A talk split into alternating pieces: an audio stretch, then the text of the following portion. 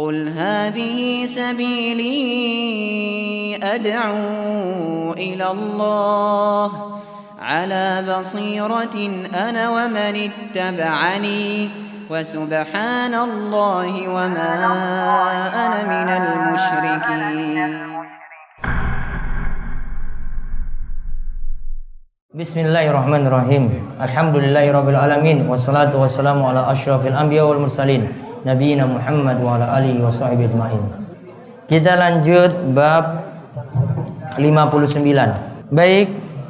Judulnya berprasangka buruk kepada Allah. Dituliskan apa tujuannya bab ini?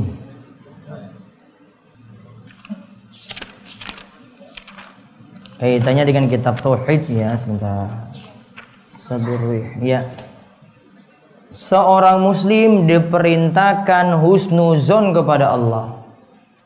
Seorang muslim diperintahkan husnuzon kepada Allah. Sedangkan suuzon kepada Allah sedangkan suuzon kepada Allah mengurangi tauhidnya. Mengurangi tauhidnya sehingga diingatkan lagi di sini. Sudah kita lihat Ali Imran 154. Allah taala berfirman. Allah taala berfirman, mereka menyangka yang tidak benar terhadap Allah seperti sangkaan jahiliyah. Mereka mengatakan, apakah ada bagi kita barang sesuatu hak campur tangan dalam urusan ini? Katakanlah, sesungguhnya urusan itu seluruhnya di tangan Allah mereka menyembunyikan dalam hati mereka apa yang tidak mereka terangkan kepadamu.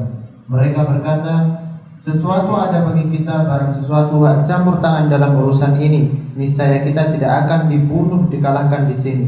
Katakanlah, sekiranya kalian berada di rumahmu, niscaya orang-orang yang telah ditakdirkan akan mati terbunuh itu keluar juga ke tempat mereka terbunuh. Allah berbuat demikian untuk menguji apa yang ada dalam dada kalian dan untuk membersihkan apa yang ada dalam hati kalian. Allah Maha mengetahui isi hati. Nah, lihat di garis bawahi mereka menyangka yang tidak benar terhadap Allah. Yazunnuna billahi ghairal haqq. Ayat yang lainnya lagi. Surat Al-Fatah ayat 6. Allah Ta'ala berfirman, mereka itu berprasangka buruk terhadap Allah. Mereka akan mendapat giliran kebinasaan yang amat buruk. Allah memurkai dan mengutuk mereka serta menyediakan bagi mereka neraka jahanam. Neraka jahanam itu adalah sejelek-jelek tempat kembali. Taib. Di garis bawahi adzannina billahi dhannasau. Mereka itu berprasangka buruk terhadap Allah. Terus kita lihat tafsir dari ayat di atas.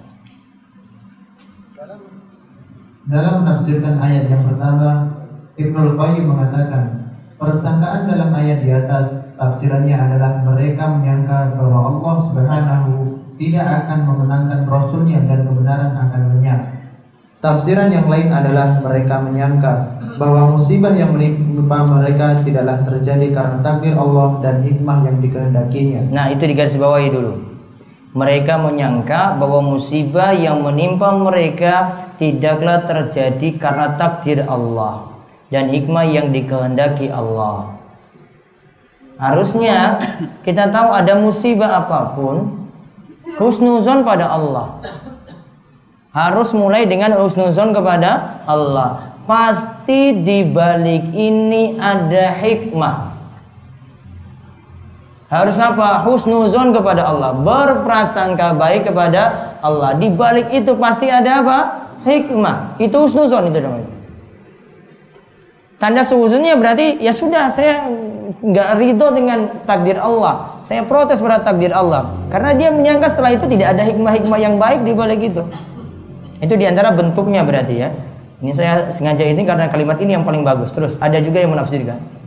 Ada juga yang menafsirkan bahwa mereka mengingkari hikmah, mengingkari takdir, mengingkari bahwa Allah akan menyempurnakan agama Rasulnya dan mengingkari bahwa Allah akan memenangkan agama Rasulnya di atas seluruh agama yang ada. Itu semua adalah persangkaan buruk yang dilontarkan oleh orang-orang munafik dan musyrik yang tertera dalam surat Al-Fat. Yang tertera dalam surat Al-Fatah. Terus itu semua adalah lagi di bawahnya. Itu semua adalah persangkaan buruk karena mereka menyangka sesuatu yang tidak selainnya bagi Allah Subhanahu, hikmah, pujian dan janjinya yang selalu benar. Baik. Lalu barang siapa lagi di bawahnya? Barang siapa menyangka bahwa Allah akan memenangkan kebatilan di atas kebenaran dengan kemenangan yang abadi sehingga kebenaran akan melenyap mengingkari bahwa segala yang terjadi ini lantaran kodok dan kodarnya atau mengingkari bahwa takdirnya itu terjadi karena suatu hikmah yang singkat yang, Yang sangat dalam. sehingga Allah berhak mendapatkan pujian atau bahkan menyangka bahwa itu semua terjadi hanya semata-mata karena kehendak Allah tanpa didasari hikmahnya maka persangkaannya itu seperti persangkaan orang-orang kafir celakalah orang-orang kafir dengan neraka yang diancamkan bagi mereka Nah, di antara persangkaan orang kafir di sini ya Allah tetapkan takdir namun tidak ada hikmah. Di garis bawahi kalimat itu tadi semua terjadi hanya semata-mata karena kehendak Allah tanpa didasari hikmahnya. Harusnya sadari bahwasanya nanti ada hik- hikmah. Kita gagal, bangun bisnis dari awal gagal itu bisnis. Iya, itu sudah jadi takdir. Yakini juga bahwasanya nanti ada hikmah di balik itu. Barangkali tertutupnya satu pintu, terbuka lagi pintu lain. Ya kan? Tertutup satu pintu, terbuka lagi pintu lain. Ibnu Qayyim itu katakan menggambarkan tentang hal ini, dia beliau sebutkan dalam kitabnya Al-Fawaid bahwasanya pintu rizki jika satu itu tertutup akan terbuka lagi dua pintu lainnya. Tertutup dua pintu, terbuka lagi empat. Empat tertutup, terbuka lagi delapan. Dua kali lipatnya. Ia contohkan ketika kita dalam kandungan ibu, kita cuma bergantung pada satu rizki. Tali pusernya saja. Ketika sudah keluar, ini terputus. Ganti dengan dua puting susu ibu. Ya kan? Beralih lagi. Apa?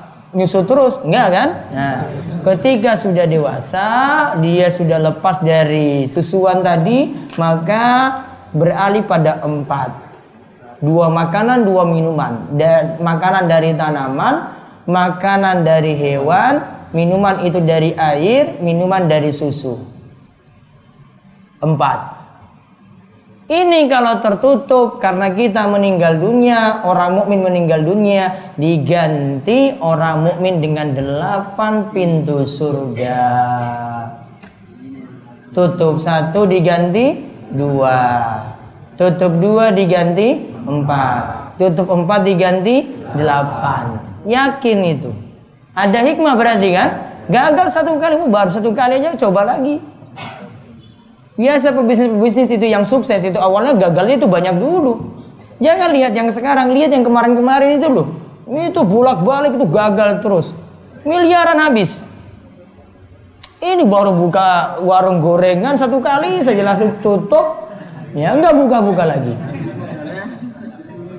Ya, di antara di antara modalnya itu habis banyak yang ngutang. Belum bayar. Yang ngutang juga masalah. Namun harusnya dia bangun lagi, bisnis lagi dia ubah lagi. Pokoknya saya punya prinsip nggak ada terima utangan, nggak ada bon-bonan di sini, nggak ada bon. Ya, tidak terima utang di sini. Makan langsung bayar. Itu ubah lagi sistemnya. Yakin Allah yang beri nanti jalan keluar untuk itu. Terus kebanyakan orang Kebanyakan orang melakukan persangkaan buruk kepada Allah baik karena perbuatan Allah terhadap mereka sendiri maupun kepada orang lain.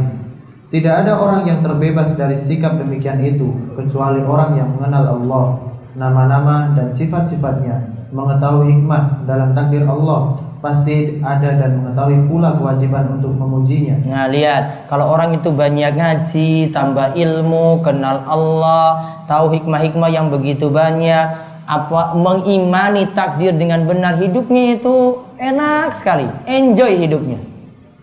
Jalani hidup santai, dapat musibah dia jalani tahu ini takdir Allah. Ya, kalau gagal, wa masya'afal. Sudah dia ubah lagi nanti cara dia itu membangun bisnis. Pelan-pelan seperti itu. Tahu ya, karena awalnya dari punya iman kepada takdir. Lalu orang yang berakal, Orang yang berakal dan mau menasihati dirinya sendiri hendaknya memperhatikan hal ini. Orang yang berburuk sangka kepada Allah hendaknya segera bertaubat kepada Allah dan memohon ampunan kepadanya. orang yang berburuk sangka kepada Allah hendaknya segera bertaubat kepada Allah dan memohon ampun kepadanya. Lalu ya berarti tadi kalau disuruh bertobat berarti berburuk sangka kepada Allah adalah dosa. Ya, kalau disuruh bertobat berarti berburuk sangka kepada Allah itu do, dosa. Di garis bawah tadi orang yang berburuk sangka kepada Allah hendaknya segera bertobat. Di antara bentuk buruk sangka kepada Allah tadi apa bentuknya tadi? Mengimani takdir namun tadi tidak memahami ada hik hikmah tadi atau dia tidak imani takdir sama sekali dan tidak mengetahui hikmah sama sekali. Dan ingat ya hikmah dari kita dapat musibah kadang kita ketahui kadang tidak pokoknya jalani saja. Pasti nanti ada kebaikan di balik itu. Di balik setiap musibah itu ada kebaikan. Fa inna ma'al usri yusra. Inna ma'al usri yusra. Di balik kesulitan ada kemudahan, di balik kesulitan ada kemudahan. Terus apabila Anda selidiki, Apabila Anda selidiki siapa pun orangnya, niscaya Anda akan menemukan orang yang bingung bahkan mencela takdir dengan mengatakan seharusnya begini dan begitu. nah, kalau dia katakan seperti ini, ini harusnya kayak gini gini gini, berarti kalimatnya ini memprotes tak takdir ini. Mau se maunya dia, bukan menurut Allah. Pokoknya harus terjadi seperti ini. Ah, pokoknya jodoh si A ini saya nggak mau yang lain. Ya Allah berikanlah saya jodoh si fulana. Kalau enggak dia ya Allah pokoknya dia saja. Nah, kan paksa itu. Harusnya doanya ya Allah berilah yang terbaik menurutmu ya Allah. Yang terbaik di sisi bukan kita. Kalau menurut baik menurut kita ya kadang tidak baik menurut Allah. Asa an takrahu syai'an wa huwa khairul lakum. Boleh jadi orang itu nganggap sesuatu itu jelek, namun itu padahal baik untuk dirinya. Terus berikutnya ada yang jumlahnya Ada yang jumlahnya sedikit dan ada pula yang jumlahnya banyak. Selidikilah diri Anda sendiri. Adakah Anda termasuk orang yang selamat dari sikap demikian itu? Tapi pada bait syair disebutkan di bawahnya fa in tanju minha tanju min dhi azimah wa illa fa inni la ukhal ukhaluka ukhaluka najia. Terus baca artinya Jika bersih dari buruk sangka pada Allah, dari petaka besar kau telah selamat. Jika tidak demikian, sungguh kukira dirimu tak akan selamat dari petaka besar. berarti kalau kita berbaik sangka kepada Allah selamat. Kalau berburuk sangka kepada Allah tidak selamat. Sekarang kandungan bab. Kandungan bab 1. Tafsir surat Al-Imran ayat 154. Tafsir surat Ali Imran ayat 154. Tadi ayat pertama yang kita sebut yang panjang tadi. Terus yang kedua 2. Tafsir surat Al-Fadl ayat 6. Tadi azon ni nabillahi dhonnas Terus yang ketiga Diterangkan bahwa berprasangka buruk kepada Allah memiliki bentuk yang beraneka macam. berprasangka buruk kepada Allah memiliki bentuk yang beraneka macam. Tadi menolak takdir, tidak percaya pada hikmah, terus menyangka bahwasanya Allah zalim pada dirinya. Itu namanya berprasangka buruk kepada Allah. Terus yang keempat, Dijelaskan bahwa tidak ada orang yang selamat dari sikap berprasangka buruk itu kecuali orang yang mengenal nama-nama dan sifat-sifat Allah dan juga mengenal dirinya sendiri. Nah lihat di garis bawahi kecuali orang yang mengenal nama-nama dan sifat Allah dan juga mengenal dirinya sendiri. Makin ngaji kita makin mengenal Allah untuk hadapi tadi musibah pasti selalu husnuzon kepada Allah. Selalu membangunnya dengan apa? Husnuzon, berprasangka baik.